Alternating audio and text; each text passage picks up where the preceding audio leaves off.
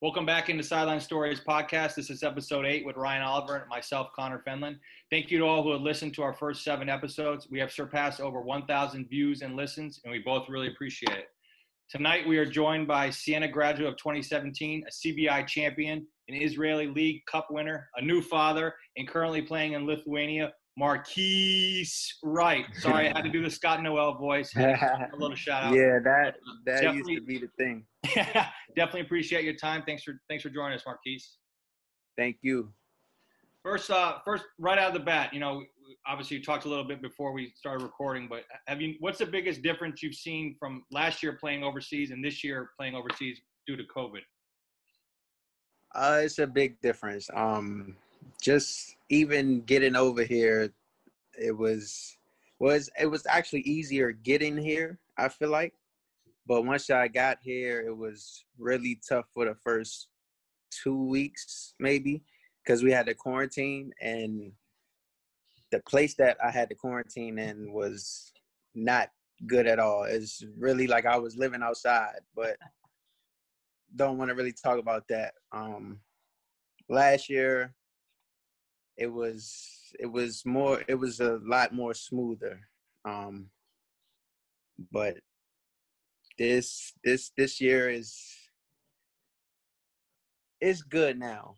That's all. That's what I can say. It's it's much better now, and it's no more problems. It was hard to really eat. Um, I couldn't go anywhere for the first two weeks. So, and my test was negative. So it's like I still have to quarantine after my test being negative. Is like why? But moved on from quarantine now. I can go out. It's good food here. A nice area. Um, Lithuania is where I'm at. So see how it goes the rest of the season. yes, sir. Keith, appreciate you coming on, man. Um, and you hit it right in the head, man. It's crazy times we're in. Um, I know you were you had gone home in America. Talk about your COVID experience. I feel like you might have had the busiest COVID experience. You became a father, became a homeowner, you signed a contract. Like it didn't stop you at all. Talk about that experience. Coming home was actually coming home was tough because I didn't even think I was going to make it out of France. Mm, nice. Um, but I I think I just made it, and once I got home, it was just like COVID didn't it didn't really hit me once I got home. Like it was, it didn't feel real. Like man, I'm gonna go out. I'm gonna do this. I'm gonna do that. but it got, it was more serious in the states than it was overseas. So once I got home, it was stay in the house, go grocery shopping, get everything we can to stay in the house. But then again, it was so hard to actually stay in the house because of the pregnancy and everything going on with the my child. So it's like we had to go out and get different things, I feel like. So it was it was tough because then we didn't want to bring our daughter into this crazy world with all of this going on but it's like we have to and we we have to make it work so we sat down and because I was in my mom's house, we was in my mom's house, and we was thinking like, I'm not gonna like we're not gonna have any room for our child mm-hmm. in one room basically yeah. because it's my mom and my grandparents in the house. So we was planning on buying a house next summer, 2021, and so we sat down and we just thought about it like maybe we should try to buy because the the market is uh, lowering, and we said let's give it a try. So we hit up our realtor and got the process going, and it was a it was a tough process because we were trying to. I think we only had like two months because we wanted to move in before our daughter came. So the process was it was a long process but short because I I didn't talk to a lot of people who say that their house experience, like their process of buying a house, takes six months plus. So we actually got lucky and the day that well we signed um, yeah we signed the contract to be becoming homeowners june 19th and i want to say a week we we gave it about a week to like paint get a little bit of furniture and everything and on the 27th i like the first night we was actually got to sleep in our house well like on our couch. We didn't even have a bed yet. The first night it's we did it wasn't we didn't even get a full night. It was like two hours. We went to sleep around like 11 Mhm. and around like one. Cheyenne's water broke so we was on to, off to the hospital. So it was it was a crazy experience but it was it was definitely like it was a blessing in disguise um covid actually Uh, not a lot of people can have those kind of stories, right? Bringing in obviously a child with all the COVID and buying a house, but you know, the uh, a, the question I have is, you have you know, with being a new father, has there been any major adjustments by being a new father and playing overseas? Um, no, it's actually better and it keeps me more active rather than just being in the house in the apartment and not really getting out going places. Um, with my family being here is easier, I want to say, because I want them to have the best experience. So getting out and about is the best thing for all of us. Um, but by myself, I know in Hungary, I was by myself and I didn't really like get out and do anything. So it was more like a miserable time. And because of the place um, where I was living at, the city I was, it was like a village. So, but now it's still like a small town, but getting out, like I said, and exploring different things, different food, different malls. Um, it's actually nice out here, and it helps me rather than just being stuck in the in the apartment. But adjusting to fatherhood, I feel like once you like, if you have that other that significant other that you you guys bonding is great it's easier to to raise a child i feel like rather than being a single parent trying to raise a child Nah, absolutely. That, that's definitely true. Um, I want to turn turn the page a little bit. Been been wanting to ask you about this for quite some time. So I forget when it was, but I'm on Twitter scrolling, and I see Marquis Wright tweeting at Josh Hart, and they're kind of going back and forth on Twitter and a little Twitter exchange. And then I saw some other tweets that supported what you were saying to him that you won, you have more points, you bought, and yet he was still talking about something. I don't know. To talk us through that moment, what happened in the game, and what happened on Twitter. so on twitter i i don't even get on twitter like that anymore Uh, so one of my close friends actually hit me hit me up and said did you see what he said on twitter and i don't i don't like getting into that stuff yeah. but it's like let me take a look and it was i mean what they were saying i don't i, really don't think i mean on certain teams it might be true but for my team in high school was a my team was a public school his team was private and we beat him. And it's like we beat him by i think 15 plus points. I had 34 and probably like seven and eight like assist and rebounds, something like that. But it's like you you gotta I, i'm i'm talking facts rather than Yeah. him saying what could have been done. And then for him to or for when i say something to him and he act, and he uh, tweets back and say you played. Josh knows me. Like he knows me. Like i done played on we played we done played against each other since we were i'm gonna say like 11 and up and then i played with him when i was like I want to my last my last season at AAU. Okay. So it's like, like you know me, like, Yeah. and for you, I think it's just the NBA hype that Mhm. for someone like me to come come at him and speak facts is just something he didn't like. So I feel like he had to bring that NBA clout out. Yeah, So for sure. that's really that. Uh, but everyone knows the the facts about that game and about the way I could play, and uh, I don't I don't even get into that. No, it's, it's smart. Ha- ha- handle it in, inside the inside the lines. That's that's the win. Yeah. You can handle it always. But uh, you know, being overseas, a lot of people, you know, most most teams can only have a certain amount of Americans. You know, it, sometimes two, sometimes three. Is that any added pressure knowing that you know at any time, any you know, you could you could be let go?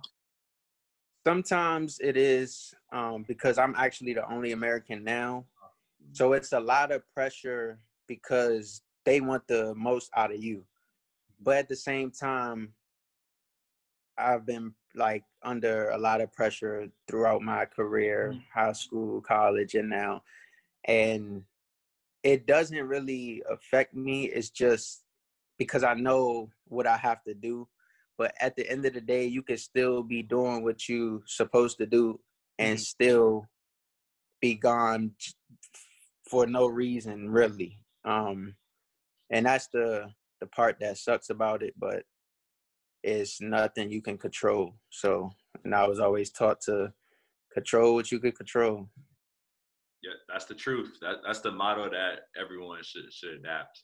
Um, and and let's talk about kind of piggyback on that. You love the big moment at Siena, you know, a couple times where you hit game winning shots. Your first game there overseas, they go to you down the stretch. You were able to get a game winning basket. Talk about how you love being in that moment and the ball in your hands.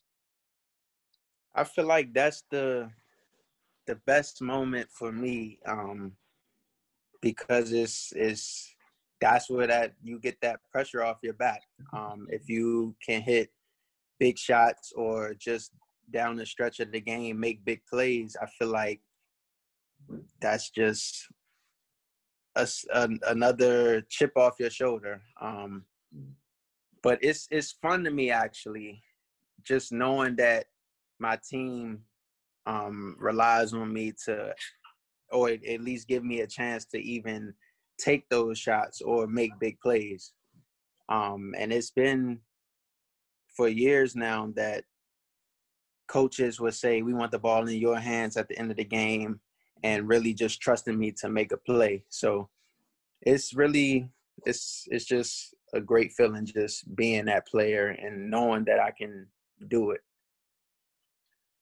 Yeah, they're, they're still talking about the St. Bonaventure's uh, game winner still these days. Throwing it up. Some people said you weren't even looking at the basket. so the so the thing about that shot is I actually was looking at the basket and I watch I, I watched that shot go in, but I did try to draw contact and he moved back. So it Uh, kind of threw me off it kind of threw me off balance. So when I went to go take the shot, it looked a little awkward, but I once I released it, I watched the ball go in and we won that game. and that was our first game, right? That was the first. I think, yeah, I think it It was was. like like third. You had a scrimmage, you had a third. scrimmage or something. But Yeah, because you Albany It was you all that Albany was first game. Yeah. So maybe like the second or third game, I think. But yeah, that I watched that go in. it's it's that's one way to make a name for yourself as a freshman, coming in the Times Union Center against you know obviously a big rival in St. Bonaventure. But that, as as uh, Ryan said, you you're always known for the clutch performances. But what's uh what would you say the be- what is your favorite part about the professional game? You know, versus college or high school. Uh, my favorite part, like just throughout the like in the game. Yeah, like you know, like like you know, you, you know, you're, there's more obviously shot clocks, different, you know, more contact, more freedom of movement, Oh, less, you yeah. know, you can play more one on one kind of thing. Right. Um, I say I do like the 24 second shot clock because it's more so of a fast paced game, which I like to play. rather than running a long play because you don't even have that much time. Once you get the ball across the court, it might be 18 seconds, sometimes 16, depending on how the team, if they press, if they mm-hmm. um, play back. So most of the time when you come across half court is 16, 14 seconds. So now it's a quick play that most coaches will have me run like a horn side or like a fist up, which is just a screen. So it's like it's it's my game. Um rather than having what 35 yep. in college. yeah, and 35 is long. And then certain coaches they want you to run that 35 seconds of of your plays and it's just that's just not my style um i like to go go up and down and a lot of leagues out here and a lot of i want to say all of the leagues that i've played in so far is up and down so it's just it's it's easy not i don't i don't want to say easier but it's it's better for me and i like it more but it does take a lot of time to adjust to the way coaches want you to play over here. That's the only part I don't really like because they want you to play like in European guard when that's not me. So it's not like controlling me on the court, but it's just making me think different. And I had to get used to that. But now it's I'm kind of used to it, like coming over here. Once I get a feel of the coach for like the first couple weeks, mm-hmm. it's kind of easy to work with. Nah, I, it from our end, it looks like you've adjusted well. Um, I mean, I think at every level you you've won. In high school, you won a state championship, regional championship. In college, we got a CBI, put a banner up, and then obviously um, overseas, in, in, your time in Israel, you got a championship. Uh, and what people probably most don't know about you is like how personal you would take when we did lose at Siena. Like you was like, I don't even care about my stats. I just want to win. Talk about your will to win and how that's kind of been instilled in you since you were a small uh, youngin.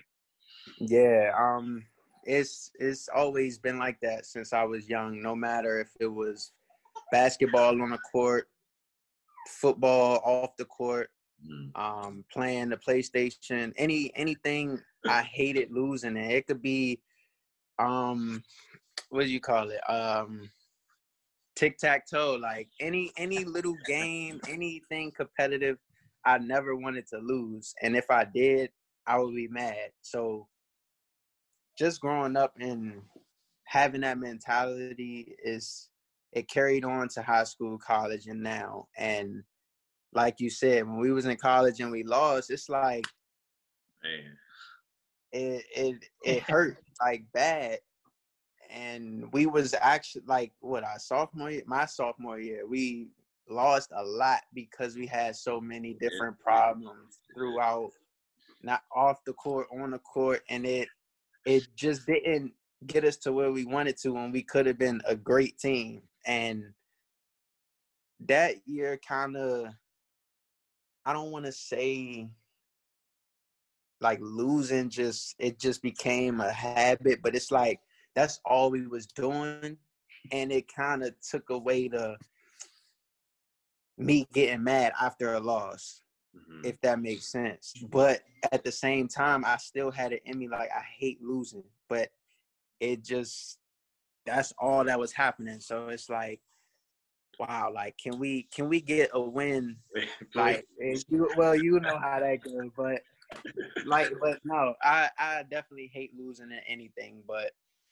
and like these last two games, like I said, we we had like we had them beat and we we beat ourselves. So that really hurt. But move on to the next one and take it game by game after this. So you know you gotta like that attitude. You know, a lot of people are that sometimes guys just all right, we lost, you know, who cares? I got I got 30, you know, that's that's what's the most important. But yeah. to have that mindset is it's it puts you in another position. Uh kind of moving roles. What what was it about Siena that that made you feel like that's where you wanted to go compared to the other places you were looking at? So I really didn't have that many places I was looking at because I committed to Loyola um, early. So I already knew Patsos, I already knew Greg Mm.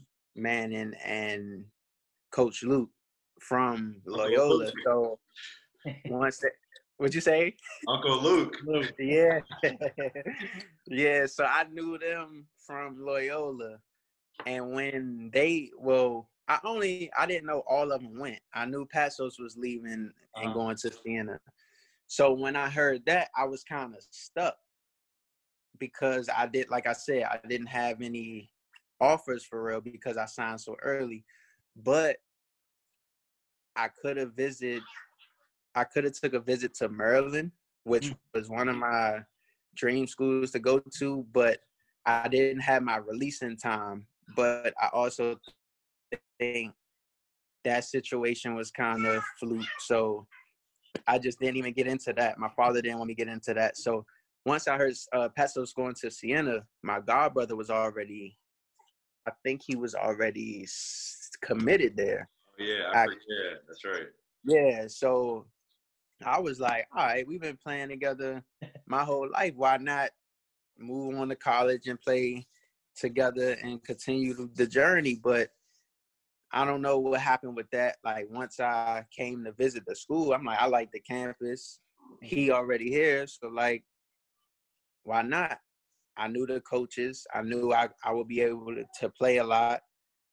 And I guess when I came, he wanted to play point guard and his father didn't want us to like i guess um battle for a spot Mm. which they met with patsos patsos told him we'll switch off but i was going to be most likely well mainly the one and so i guess he decommitted and went um i think u ucf u ucf um somewhere in florida but I stayed and it was a nice four years for me.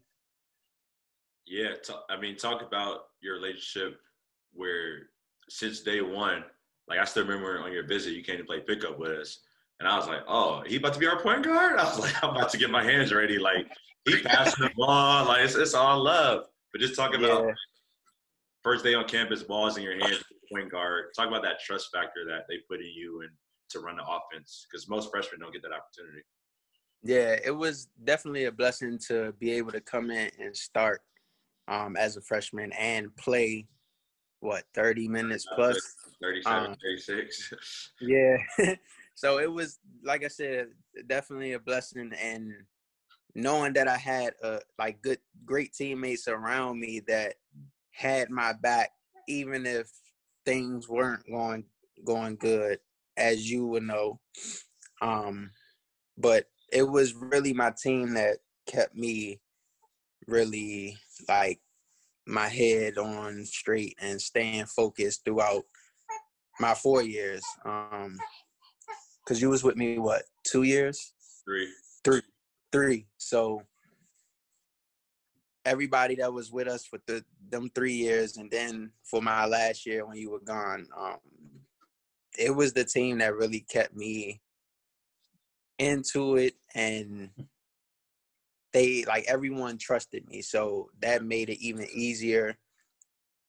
Even if the coach didn't like he didn't um trust me at times Mhm. i knew my team had my back so that was the most important part because we're the five on the floor or the five players on the floor that's supposed to really get the job done so that helped a lot and just for patsos even giving me that chance to do that um it was just a great opportunity Yeah, you know, talking about being you know, being thrown in there right now, right away, getting the ball. Uh, talk about guys like Lavon and Javion, who also were thrown right in there. You know, all three of you were thrown in right away from day one. What, what was that like?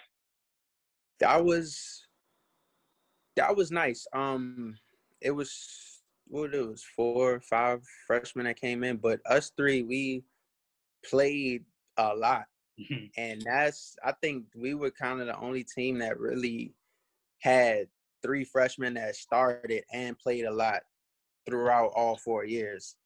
And for us to be together all four years, that helped a lot. It built like we built our chemistry really in the first year, but just going throughout the years, really the connection between us was was great. And that's something you rarely see. Um, three freshmen starting and playing a lot and getting the job done. Nah, that's true. And obviously, it, it all led that first year to, to our CBI championship. Um, right. Hung a banner forever. But uh, talk about that experience and just what you think playing in the postseason and winning that uh, championship did for the rest of your career at Siena. And see, losing losing to to not make it into the NCAA or the NIT. For sure, for sure. That was that was even more like, man, I don't want to play in nothing else. But we gave it a try. Mm-hmm. CBI, we end up winning. Um, so the rest of our career, it was like, we don't want that anymore. Yep. We want to take the next step up. But unfortunately, unfortunately, it didn't happen. But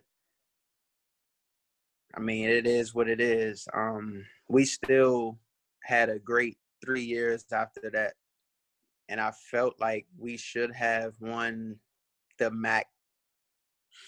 Mm, let me see. I want to say two years. So my junior and senior year, we should have won. Um, sophomore year, like I said, my sophomore year, like I said, that was one of the craziest years I ever like played like 14. I was we still was had just a chance. That's the crazy part. We still had was, a chance. It, exactly. exactly. So two possessions versus Iona. I won't forget that, man. you said which one? Two possessions versus Iona. It was Iona almost every time. Every time it was every time. It was every time Iona every time, and I don't know why we couldn't get them, but every time. But uh, it was, I mean, college. I, I miss those days actually you know, obviously talking about your experiences playing in the postseason. Talk a little bit about the experiences going on the road to places like Wisconsin, Duke, and Kansas. Obviously, you played great in the game at Kansas, we all remember. But talk about a little bit about those experiences.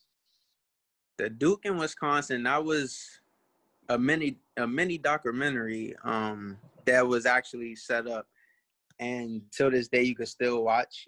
I think it's on YouTube. I yeah. think. Around like and, YouTube. Yeah, but that I mean, that was a great experience. Really fun to actually get to be on a on a private jet and like it, it was just different for me. Um, that was my first time on a private jet and seeing how that life is, stepping into a big arena the next what the next day um, playing against Duke and Cameron Indoor, that's like it looks bigger on TV, but when you get in the gym, it's small, but it's packed. I know that game was sold out, and when Grayson Allen dunked the ball, like the game stopped. It was no, it was no timeout, no nothing, and all like the floor was just shaking, and I that was that was probably one of the the biggest, well, I want to say loudest um, gyms I played in. And then uh, even though um, the results didn't turn out how we wanted to, but I still had a good game and barely played because of foul trouble. Um, who knows what could have happened if I wasn't in foul trouble? Because I was actually, I think I was four for five from three that game, and I mean, not being in the game because of fouls, it's like I could have did more. But going on to Wisconsin, that game was kind of it was kind of a slow, slow game for us as a team. But just getting that experience to play there was definitely great. And Kansas, that was another gym that was crazy packed and loud and just playing against players that I've been playing against, well, that I played against um, growing up AAU.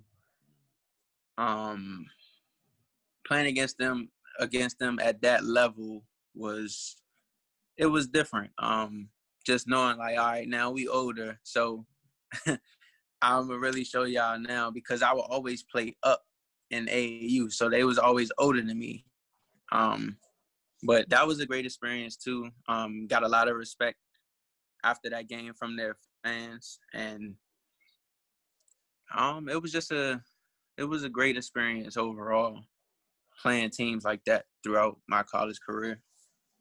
Yeah, no, those are the stories and the games that even though it didn't go our way, playing in those environments, you know, national televised right. games. Shoot, even uh, down in Orlando when we played Memphis. Yeah, it was, Memphis, it was yeah. number eleven. Like those are those are games we won't ever forget.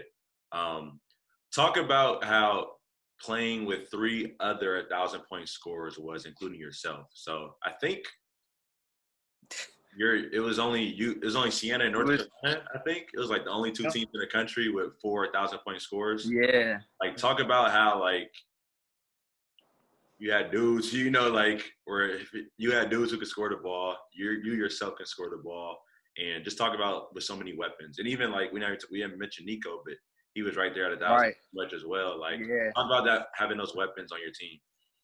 it it helped me a lot because I love to pass the ball. So if I can pass the ball and know you're gonna finish, it, that hands down, that's uh, that's all I need. Um, but that's that's another accomplishment from us as a team that a lot of teams never had. Like you said, us and I think North Carolina, but that I mean, is and then Brett coming back Yeah. for his fifth year helped a lot too. And I mean those those those experiences was definitely times to remember. Um and I think it it set a high standard at Siena, I feel like. Yeah. Four thousand point scores. I don't think that might ever happen again. to be honest. Um, I mean, it can, but that's really hard for four players to actually get it, and then one coming close in what two years. Yeah, and I think Nico in two and a half years. Like, So you know, like that's crazy. but I mean, I think that's just a blessing to even have three other people on your team that does that can do that, and great other players on your team who maybe didn't even play but was great support Mhm. um, on your team, and you always need that. So Siena was definitely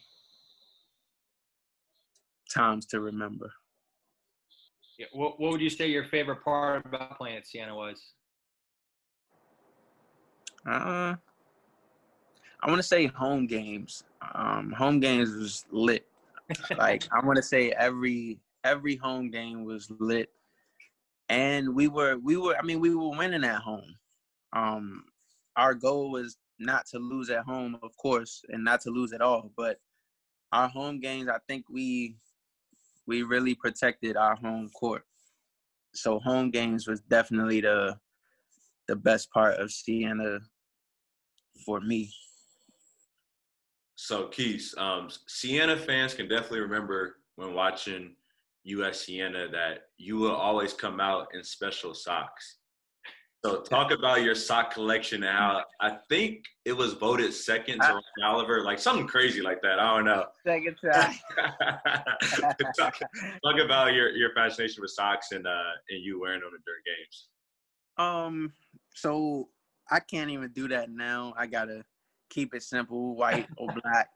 So I had to go out and buy me some some new socks. But I don't know. It was I I never really liked plain socks. Mhm. So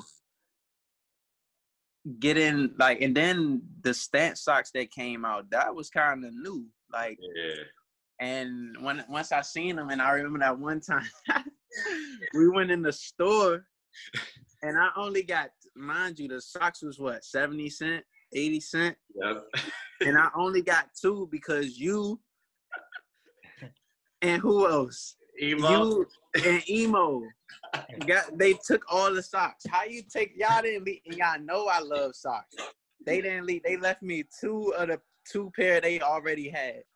So I didn't even have no different. I didn't even get the chance to get no different pair of socks. But I don't know. I just like the the different styles, the different colors, and really standing out on the court rather than having the same shoes or the same uh, white or black socks. Um, I don't know. That was just a different style that I had um, playing in college because high school I didn't. I don't think I could wear um, crazy socks, but I don't know. College came and they was letting me wear them except one game at U Albany. They told me I had to have all white socks, so I had to turn my socks inside out. Um, but I don't know. I, I'm crazy about the the different types of socks, but now I'm back to plain black and white. I knew, I knew, I knew what when you were playing there. I knew every time I'd watch you, whatever whatever shoe you had on was the newest Under Armour. So I was like, okay, those must be the, the new ones coming out this week or something. Because how, how many shoes do you think you would say you got at Siena? Uh, a lot. I'm not gonna lie, a lot. I can't even count. But there was only a couple of times where I would get different pair and stand out uh, shoes because I would have to like I would have to do it on the on the sneak. I would have to go in the office and tell them like, yeah, let me get a different pair because I need those pair to go with the socks. Like I need a couple times a month. and and look, I will after I get the shoe or know what shoe I'm getting out, that's when I'll go out and try to find me some socks to go with it. that's funny. That's funny. Uh, so Keith, talk about how during college you got the chance to play um, overseas twice during your four-year career. Obviously, as a group, we went down to Montreal, um, and right. That was before your first your freshman year, or that was before my freshman yeah, year. Freshman year, and then you went on the tour with uh with Coach Manny. My, you guys go again? My ju- my junior year, I went to Croatia.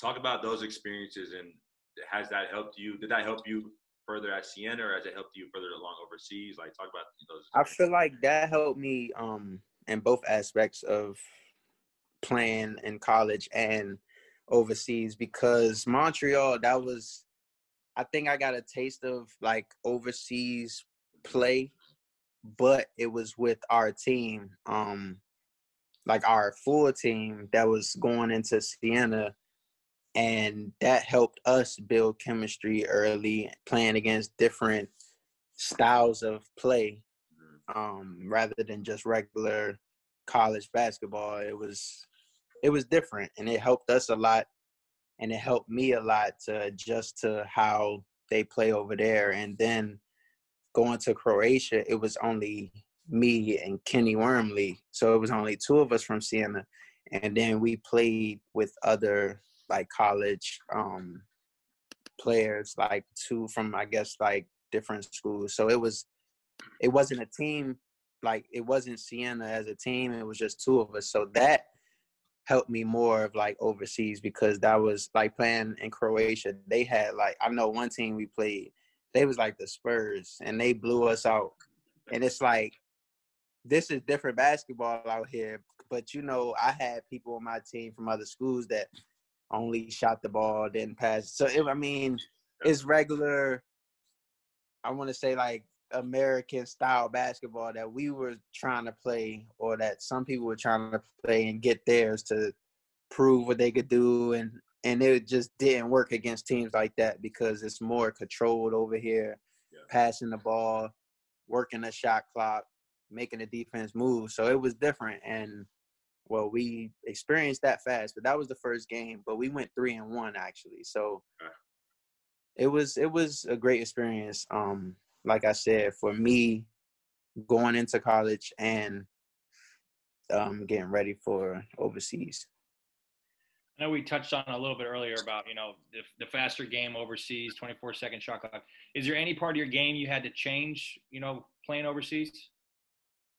The only thing I would say is, but they changed the rule back. Um, my first year, it's like if you catch the ball and rip and dribble. Yeah. It was a travel. It was a travel. So you had to put the ball down first and then take your step. Like that was the only thing I really had to adjust because when I catch it, I'm so quick to catch it and go. And they like my coach was telling me like we can't do like you can't do that over here. And I'm just like, so how am I supposed to like what am I supposed to do? Like, how am I supposed to get past my my player? So I had to adjust to putting the ball down and then making a move or putting the ball down and then taking a step. That was the only um real difference in coming from like home and then playing overseas. But they changed the rule my the next year after that. Like they changed it back to where you could do it. So it really wasn't nothing that I had to adjust to besides that. Yo, I struggled with that too. My first year over there, Yeah, it was too "What? Hard. I got sense." so many, so many um travel travel calls my first year. it didn't make any sense at all. I was like, this is terrible, but you have to adjust, right? And, uh, Right. speaking of adjusting, let's talk about um, you as a three point shooter. It's like your first year, um, you know, you're a decent shooter, but as time went on, you became one of the better shooters on the team, if not your last year, the best shooter. Talk about your attention to detail and your work ethic that went into perfecting that shot, even off the bounce, because it just opened up your game so much more. Um, extra work. Mhm. I know I was going in the gym in the morning before practice. After practice, I would shoot, and then later on that night, I would I would um, put up shots, and it was just like I never like well growing up I was never really like a shooter. Um, so I that's what I had to work on because everyone knew I could drive and get to the basket and finish. So a lot of people were saying if I get a shot, like a dead a deadly shot, then Mhm. it'll be really hard to guard me. Um, so I, that's what I put more focus on um, as I worked out. Um, every time was shooting, shooting off the dribble, catch and shoot, but mainly threes because I my mid range was was good. Um, growing up, it was just really shooting deep, deeper shots, and I mean now, like I said, I was going in the gym three times a day at Siena because we could actually get in the gym whenever. But now it's like I could shoot before practice and after practice, and any other time you can't really get because there's other teams in the gym. Um, it's just different activities, I guess, going on in the gym. So now it's like in practice, of course, put up a lot of shots. Even if we're scrimmaging, it's like take the shots that I'm going to take in the game and practice to help me just prepare for games. But definitely got better over the years. Um, but just work ethic um, every day, the same routine, just getting reps up. Is the is the three point line the college line or a little bit further over there? Maybe like two inches. Not that it's not that big of a difference, but So it wasn't a big adjustment, as big of adjustment for you.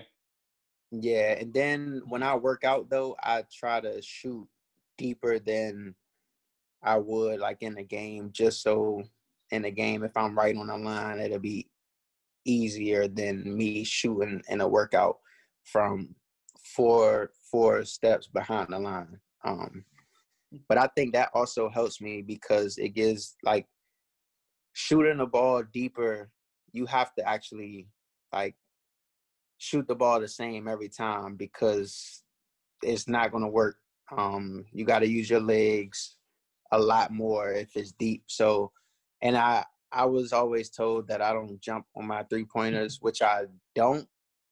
But it's like I don't. That's just not the way I shoot. I can't jump high just to shoot a three. Like that's not me. But I do have to jump, and that helps a lot. But um, I want to say working out, shooting deeper threes, it it helps me in the game when I'm right on the line. Like I said. Speaking of speaking of workouts, um, you know, being from Maryland, what did it what did it mean to be able to work out for the Washington Wizards uh, coming out of college?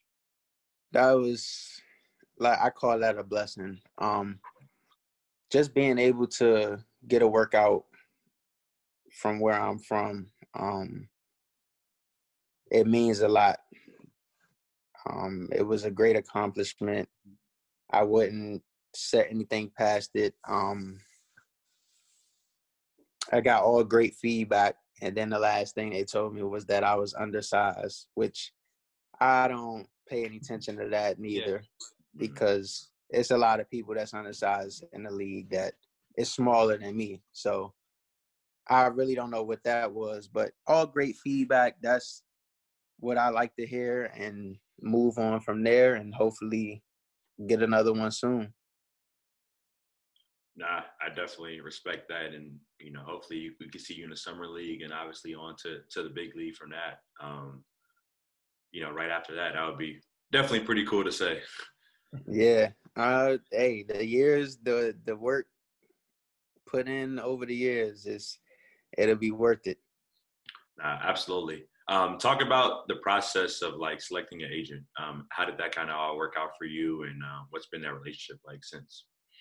Um, that was actually that was that was a tough process also, just because. I mean, now knowing how mm-hmm. it works, it's like back then I didn't, and it's like I'm talking like it's three or four agents like coming at me well not coming at me but reaching out to me like they want me to of course sign with them and they could get me here they could get me there but it's like how do i really know? How do i how can i really trust you? I don't know you. It's just you want me to to help you. Like are you going to help me? Um but the one agent that i did go with my parents met him too. So we all kind of thought everything was comfortable and was going to work out, but it I mean, I don't know. I think it was just the way that he talked to like to people. He just didn't know how to talk to people. So it didn't really sit right with me throughout the years. But I was with him. My first agent I signed with I was with him for two years. So he got me to Hungary and the, um and to Israel. Mm-hmm. But it's like when I would ask for certain things to be done, mm-hmm. it's like he he doesn't have my side. It's like he was always with the team. But I know you have to keep your connections with the team be, for other players and everything like that. But at the same time, an agent works for you.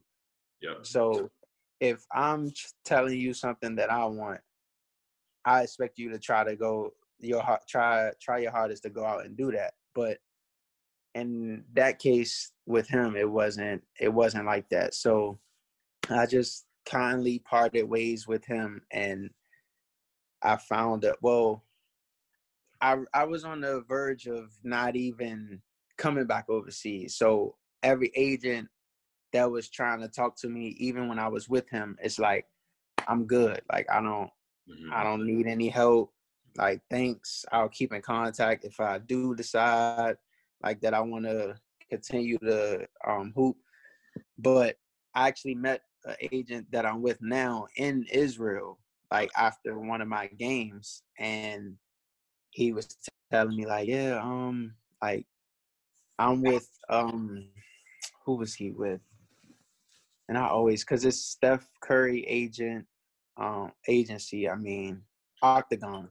Okay. So he he was with them, and he was like, "Yeah, excuse me, we see a lot of potential in you. We think you could play high level, um, Europe, this, this, and that." And it's like, yeah, but I don't even know if I really want to do this right now. And this was when I was going through um the Israel situation and we just lost, I think.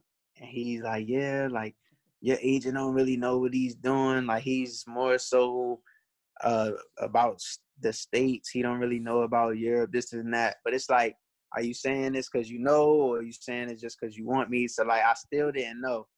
So I came home and I really just put basketball aside and I didn't I told every agent like I'm not interested in going overseas. So a lot of agents they just stopped contacting me and I was happy. I was cool with that.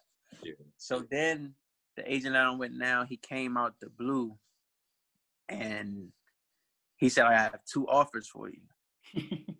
and at this time, I'm thinking like, I was already thinking like, yeah, I, I'm thinking about going back over and I know I want to do it. I just want to be in a good situation. And when he said that, it's just like, at the time, I'm like, I gotta take one of these. And so when he came through with that, it's like, I'm gonna go with you, like Mm. because I told you I didn't want to, and you were still looking for something for me, and that kind of um, put my trust in him, and was like, all right, I'll go with him because he was still thinking about me. He found me two offers. Nobody else said anything when I reached out into them and saying like, yeah, I'm thinking about going back over. Nobody came through with nothing, and I didn't even talk to him. So it was just a, it was just like a, a like I said, a blessing. Um, being with someone that I can trust, who, if I tell them I want this or I want to go here, I want to go there, it's like he'll try his best um, to do it and not say, well, I don't think it'll work or Yeah. it'll just he'll try and Mhm. that's all i like but it's still tough um just knowing the business side of all of this Yeah. Uh, I got one more Matt, one more Matt question for you. So obviously, you always, as we talked about over and over, you always rise to the occasion. You always play.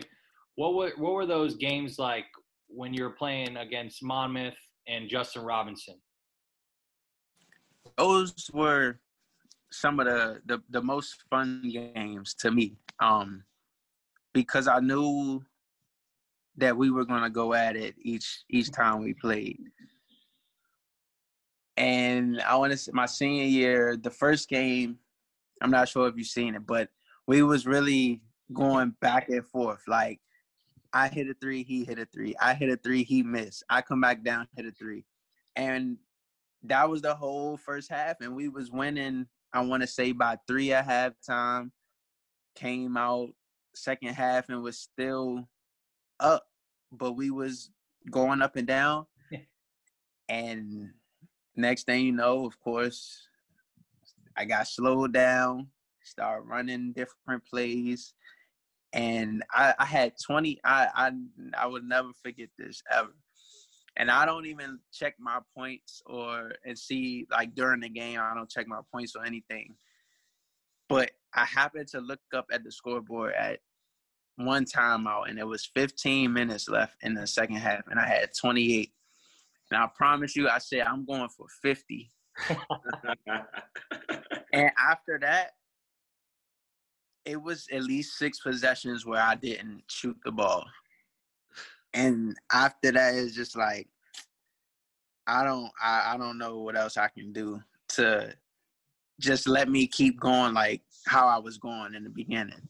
And I only finished with 36. So I that that I mean it's just, it was always fun playing again. And he he finished with 40. Hmm. But you could see in the game that it was different, like the different teams. Is my team, all right, he scored, now it's my turn to score. And their team is get Justin the ball and let him keep scoring. So it's like it's nothing I could control. So Mhm. it it is what it is. But Mhm. I if they would have let me keep going, I know for a fact I would have had fifty. the way I was playing. I, I was I was feeling it. I think I had like six threes too that game. But any anytime playing against him and I respect him a lot. Um those were great, great times. What What was your career high? Was it um against Fordham? That was your sophomore. Or, yeah, that was your sophomore. That was my fault. But that was I think I had thirty six too. Okay, Oh no, that was only it was thirty one. That was thirty one. thirty one. Okay.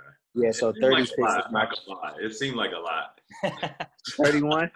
No, like just throughout the course of the game. Oh yeah, that Like- that game was. Yeah, the basket was just, just And- open. Keeks was And we and we should have we should have won that game too. beat them, bro. That That was crazy. That ending and everything. That was crazy. yeah, I definitely want. But I think I think 36 was my career high. Okay.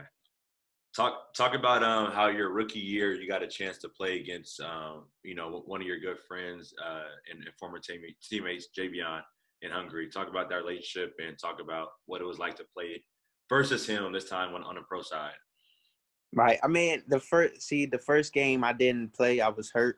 Okay. So I actually got to watch him, and I was, of course, not rooting for him, but it's like, all right, I can actually, if he score, I'm like, all right, Jay, like I can do that because I'm on the bench. But um, the second game we played, it was he he he really didn't play that much. Um, but it was still cool to play against former college teammate overseas, like being in the same league and playing against each other. That's kind of cool. So it was it was nice. And then after we took a picture together, um, the Mhm. second game when I played, uh, I don't know what happened the first game. I don't even think I seen him after the game the first the first time, but it was it, it was nice. And then he he came when I went to the when I um got selected for the All Star team.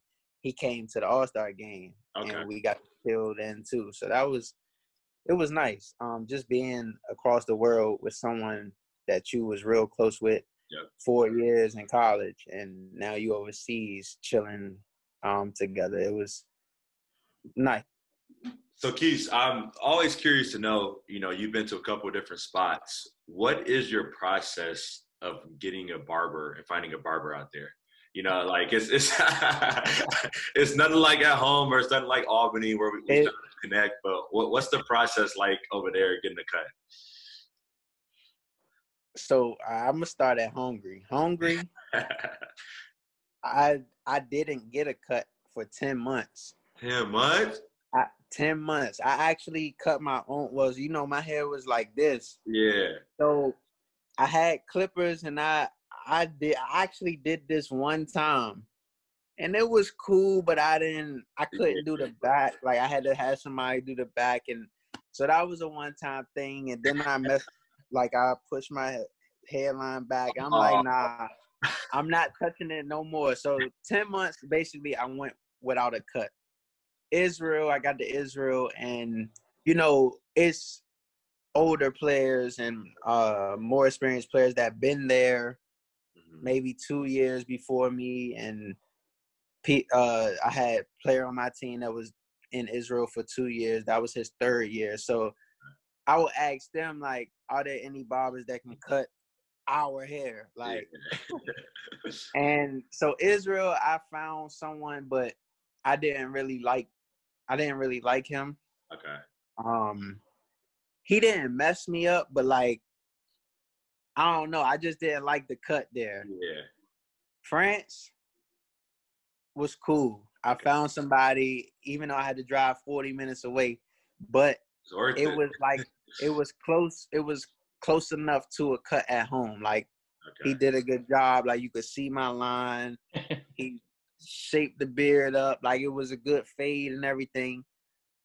And then but then again it was one time in france i didn't go to my main barber that was in france and they messed me up crazy Rob. like like you know how you got the line right here Yep. he cut he cut it off i was like was Oh. I didn't have no line. It was just bald. Like, and look, that's the first thing he did. So it's not like I could tell him like stop. Like I don't like it. Like it was gone. Like it was gone. I was I was in a chair like this the whole time. Like, and he knew something was wrong. He asked the other dude, and it's like it, it was no way he could fix it. So I was like my my shape up went like like down and then like that. Like straight across and it was just skin. so I was like, nah, I had to let that grow back for like a month. just so it could like it was it was bald, so I couldn't even like I'm like I've heard. I can't I've I can't get a get a cut for a month. So once it grew back, I went to my main barber and he fixed me up. So that was good. But it's it's nothing like going home, getting cuts, getting cuts, getting cuts, and then you got to come out here and find somebody else. But I found well, I actually went to two different people um out here, but Okay. the same barber shop. Okay. And the first dude, he was cool, but the second dude, he kind of got me. It was it was cool. I mean, I got this probably like last week, but I don't know. It's it's It's an adjustment. really- sounds like it's- sounds like it's an adjustment. yeah, it's hard to because you can't really call them your barber out here. It's just like, man, I got to get a cut to last me for something, but I don't know. It's it's cool out here. Um, I actually next time whenever I get a cut, I hope it's the last dude that cut me because he did better than the first one. But okay. Okay. both of them was cool, but it's just not that at home cut. Definitely. No, that that, bring, that brings up a good point. Do you, is do you ever see any problem with like the language barrier uh, at any time you've been overseas? Hungary. Uh, it always goes back to my first year. Hungary. Nobody spoke English. Um, maybe a cou- like a couple people on my team, and then like the the, the like the ops um Mhm. the ops worker that um worked for Hungary. He a little bit, so like he helped me a little bit. But going to the store or ordering food, it's like Google translators because they Yeah. don't understand nothing. It was hard to find groceries if I didn't know where it was at.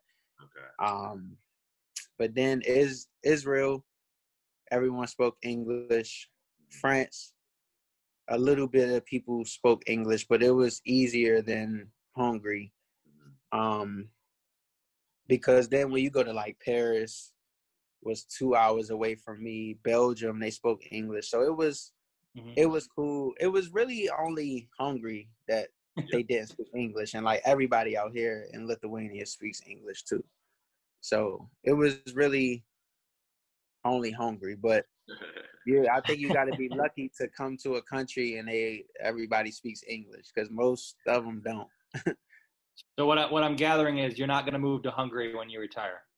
Oh, never. I don't. I don't. I don't think I can. I can move overseas. I mean, it's just. It's different. It's Yeah. it's great experience to actually live out here for ten months and like just experience different things. But I don't think I can just pick up, be done, retired, and be like, oh yeah, I want to move overseas. Like, I don't. I don't. Nah, I would. I'd rather just take trips for like a week and visit every country rather than going somewhere to live. that that is one thing about Keys, Connor. He, he is a homebody through Yeah. and through. any, any break we had, Keys was trying to get I'm to going DMV. he he I'm was in the going whip. home. and He was driving home. He's like, I'll see y'all later. I'm gone. Any chance I get to go, even out here, I get three. Give me three days because I got a day to get there, a day to get back. I'm gone. I'm gone. it's just nothing like home. And then now I got a crib, so it's like yeah. I'm coming home to my crib. Like I, I only had what like a month and a half That's right. in my new crib, but Right. it's like I needed it. Um, Mm. my family needed it. I didn't. It wasn't no way I can come over here and then come back to my mom's room, basically, like the room I had in my mom's house. So it was no chance. But everything fell in place and just follow follow God's plan. Perfect. Now, so we're gonna uh, go ahead and go to our quick hitters. So just you know, a couple questions for you. What is is there a player that you modeled your game after, like growing up? Growing up, I would say Iverson. hmm and then it kind of like it kind of changed as of course the years went on it was Iverson, Chris Paul, Kyrie. Um, I want to say those are like the main three. Tony Parker back like when I, cause I was, I was always a, I'm always a hometown team, so I always liked the Wizards. But that was when like Gilbert was there. But sure. right, but like right after that, or like in the mix of that, I was a San Antonio. Like I love San Antonio. Like Mm-hmm. um like the, as, them as a team and I and Tony Parker I always loved watching him play but those are the main like four that I Okay. watched growing up Um, who who would, who would you say the best player you ever played against was? Mm. the best player I ever played against We don't we don't even have to know them. It could be anybody. I'm trying to think I mean because it's I mean a lot of good players but I'm trying to think oh I I I Billy Baron was tough and that's a player that's I don't know where he's at right now, but he was he was he was tough. Um Brandon Ingram, Grayson, like the Duke Yeah. team that that was like their star players was tough. Um Justin Robinson, he was tough. hmm Um AJ English. Yep. I can't can't forget about him, and I always respected his game. Um, Facts. That's facts. but I'm trying to think pro wise. Mm,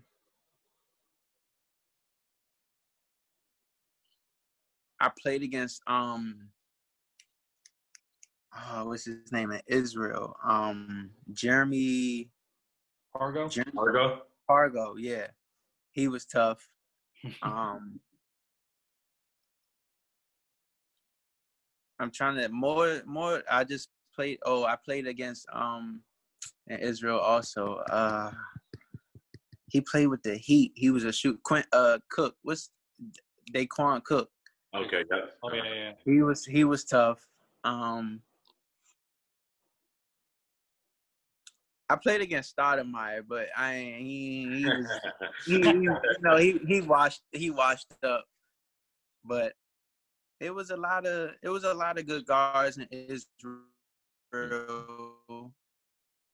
and now um we played against Chris McCullum, yep. um what's his name uh Andrew Goudelock Yep. and oh it was one more Demetrius Jackson, but he was hurt.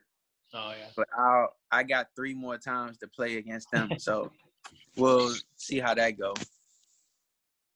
Nah, that, that that's definitely what's up. Um, do you have any pregame rituals or superstitions that you have to do before the game or to start your day?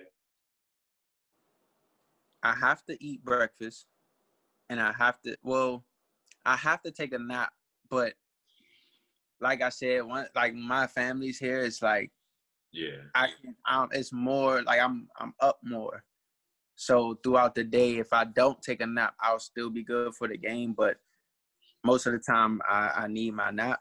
hmm and then I have to take a pregame. yeah, I have every every before every game I gotta use the bathroom. For sure. What what what's the best arena you've ever been to or played in? Overseas, Just in anywhere, college, high school, overseas. I would say Cameron Indoor because of the atmosphere and everything, and Kansas.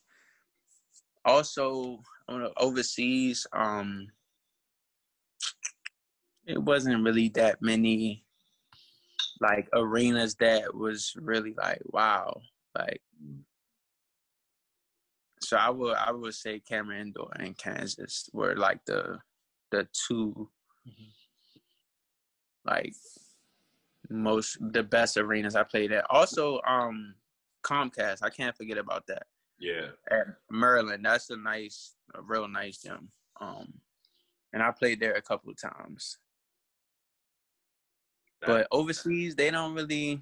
It's some that's nice, but it's nothing that I haven't seen already. Siena was like most of the. I, I would say like Siena is bigger than most of these gyms out here, and Mm-hmm. Siena was definitely a great place to play too. That that arena, I loved it. Not, nothing like playing at the TU, dog. Nothing like playing at the TU. Nah, not at all. What um who do you think the best Siena player ever is, in your opinion, to come through the program? Ever me. Hey, I like it. Ever me. We need. I like the confidence. Love it. Um, who would- who would be one one player at Siena that you didn't get to play with that you would like to have? One player. Yeah, it could be past. Uh, could be Um, present. I would say uh Kenny Hasbrouck because he's from basically where I'm from, and I just know that connection on the court, off the court.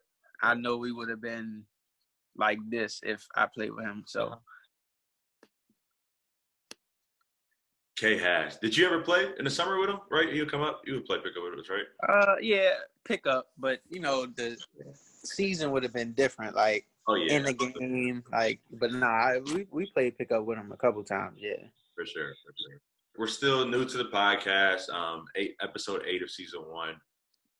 We've had some great, great guests. Name someone affiliated with Siena basketball, whether it's a manager, um, coach, fan, whatever it is that you love to see as a guest on the show. It can I name more than one? Oh, please do. So I'm I'm always I'm gonna say Jay Yep. Wesley. you gotta have you gotta have and I need to be in there when when he's on there too. we got to put you Wesley. on plus someone. Wesley. And I would say um Lucius. Coach Lou. Lou. Coach Lou. yeah, Wesley. Wesley's gotten. Uh, that's his second. That's his second shout out Uh because he got one other. For real? Yep, it's the second person that's asked for him. So we'll. He's definitely on the list. We're we're gonna probably not till next season, um, but we're de- we're gonna definitely have him That's on. cool. I'm a, I'm gonna be tuned in. For sure. No, we definitely definitely appreciate your time. Uh, thanks again for joining us. We uh, we hope we wish you all the luck in Lithuania. We hope you have a great season. Everything with with your new child, everything goes well with it. Don't forget to subscribe on wherever you listen to podcasts and on our YouTube official page to stay up to date on the latest with the podcast. Thanks for joining us. Thank you. Appreciate it. Thanks, man. Thanks, man. I appreciate it.